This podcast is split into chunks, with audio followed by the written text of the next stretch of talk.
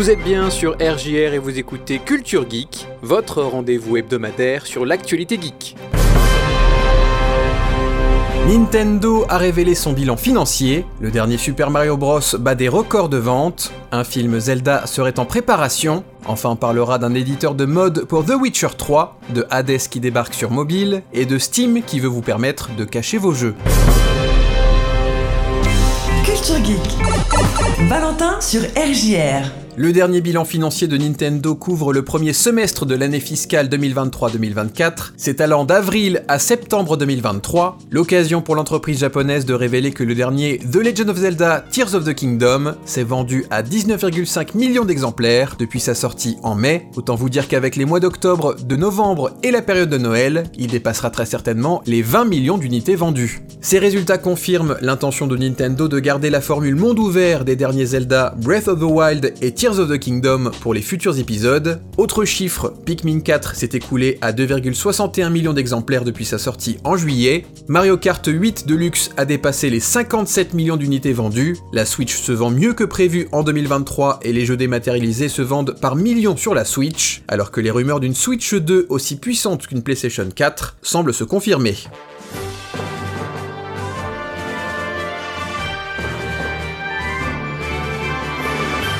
Cela faisait près de 11 ans que Nintendo n'avait pas sorti un épisode de Mario en 2D. Deux semaines après sa sortie, le dernier Super Mario Bros. Wonder s'est vendu à 4,3 millions de copies, en numérique et en physique, ce qui en fait la plus grosse sortie pour un Mario en 2D de toute l'histoire de l'entreprise. Le dernier épisode de Mario qui a décroché le titre de plus grosse sortie, c'était Super Mario Odyssey en 2017, qui s'était vendu à 2 millions d'exemplaires en 3 jours.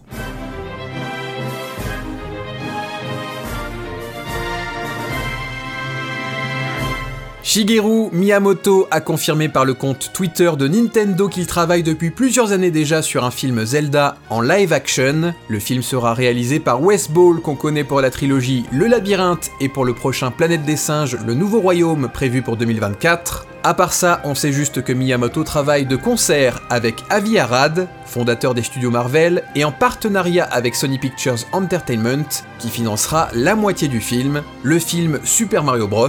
a été le deuxième plus gros blockbuster de 2023.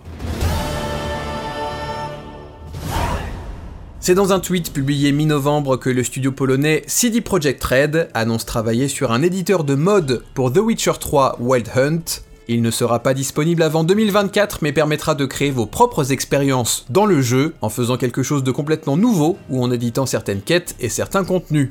L'éditeur sera gratuit et exclusif à la version PC de The Witcher 3. CD Projekt Red en révélera davantage l'année prochaine. Cet éditeur de mode officiel et intégré au jeu pourra lui redonner du sang neuf et s'assurer qu'on en parle encore dans les années à venir.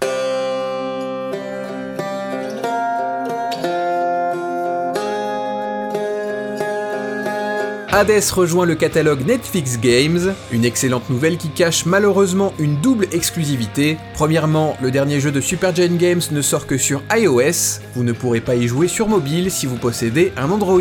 Deuxièmement, quand bien même vous posséderiez un iPhone, le jeu n'est accessible que via l'abonnement Netflix, il ne sera pas possible de l'acheter directement, les mécaniques du jeu seront retranscrites sur l'écran tactile ou bien en connectant une manette Bluetooth.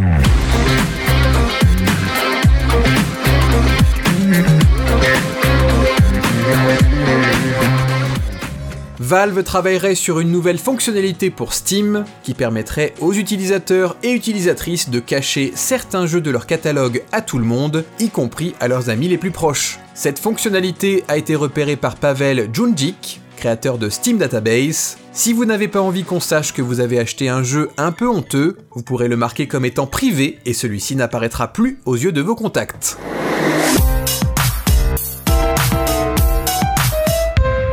Enfin, Fortnite a eu sa plus grosse journée depuis la sortie du jeu il y a 6 ans. 44,7 millions de joueurs et de joueuses se sont connectés pendant la journée du 4 novembre, 102 millions d'heures jouées et 5 millions de personnes connectées simultanément, soit le double de ce que fait le jeu habituellement. Deux jours plus tôt, Fortnite sortait sa mise à jour Fortnite OG, qui a remis la carte originale du jeu.